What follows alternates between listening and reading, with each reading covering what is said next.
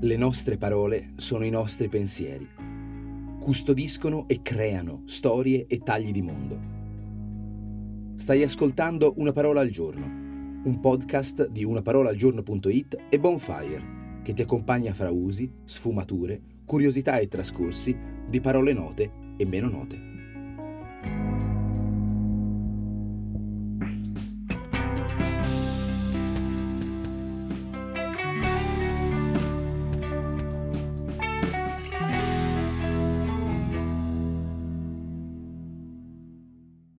This episode is brought to you by Shopify.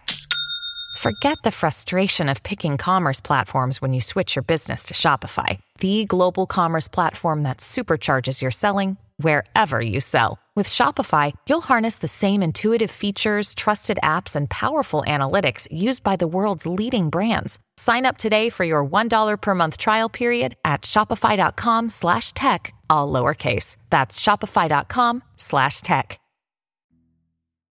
Adlai Stevenson, due volte candidato presidente degli Stati Uniti e due volte perdente contro Eisenhower, noto soprattutto in quanto rappresentante statunitense all'ONU durante la crisi dei missili di Cuba del 1962, fu un grande oratore. In rete si trovano diverse sue frasi celebri, tra cui questa. Un editore è uno che separa il grano dalla pula e poi stampa la pula.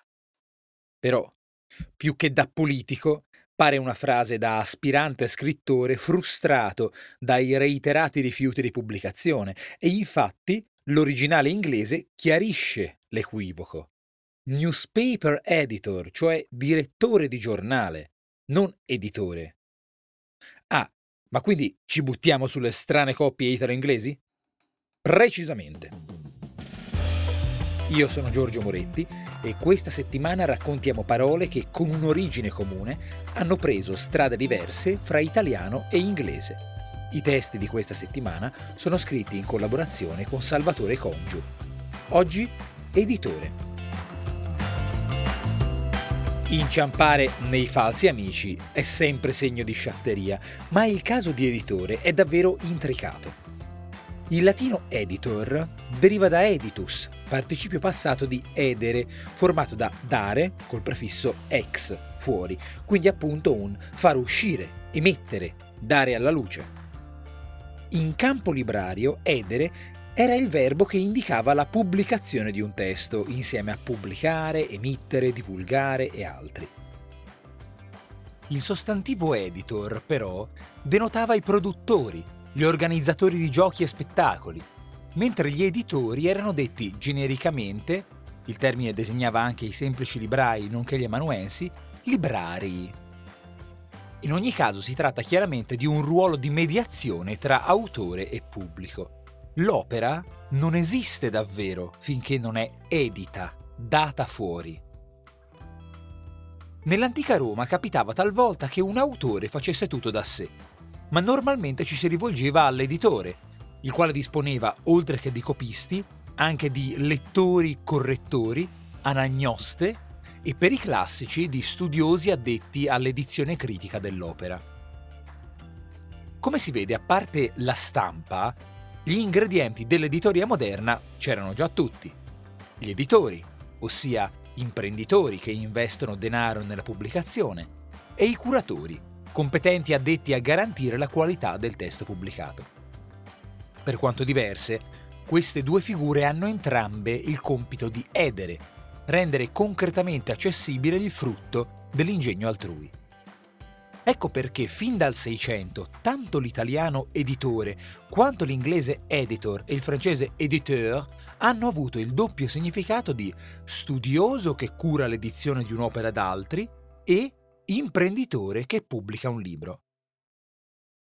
Ben presto però l'inglese distinse nettamente la funzione imprenditoriale da quella editoriale. Publisher, colui che pubblica, è l'editore, mentre editor, oltre che equivalere in campo giornalistico al nostro direttore o caporedattore, è chi cura i testi.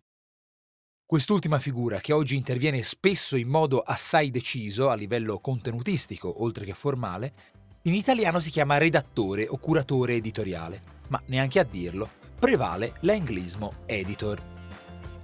Quale che sia il mediatore, comunque, il suo rapporto con l'autore pare essere da sempre travagliato.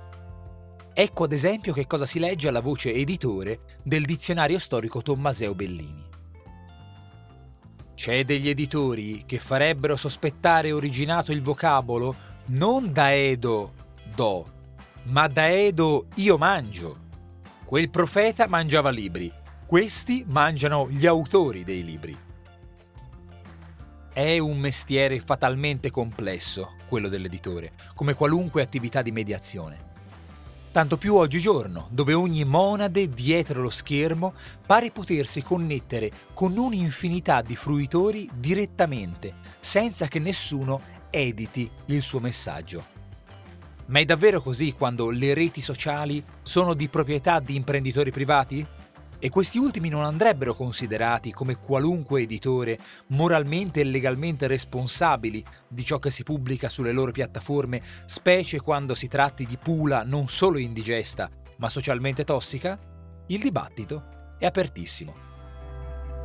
Speriamo che questa settimana vi piacerà. Noi ci sentiamo domani.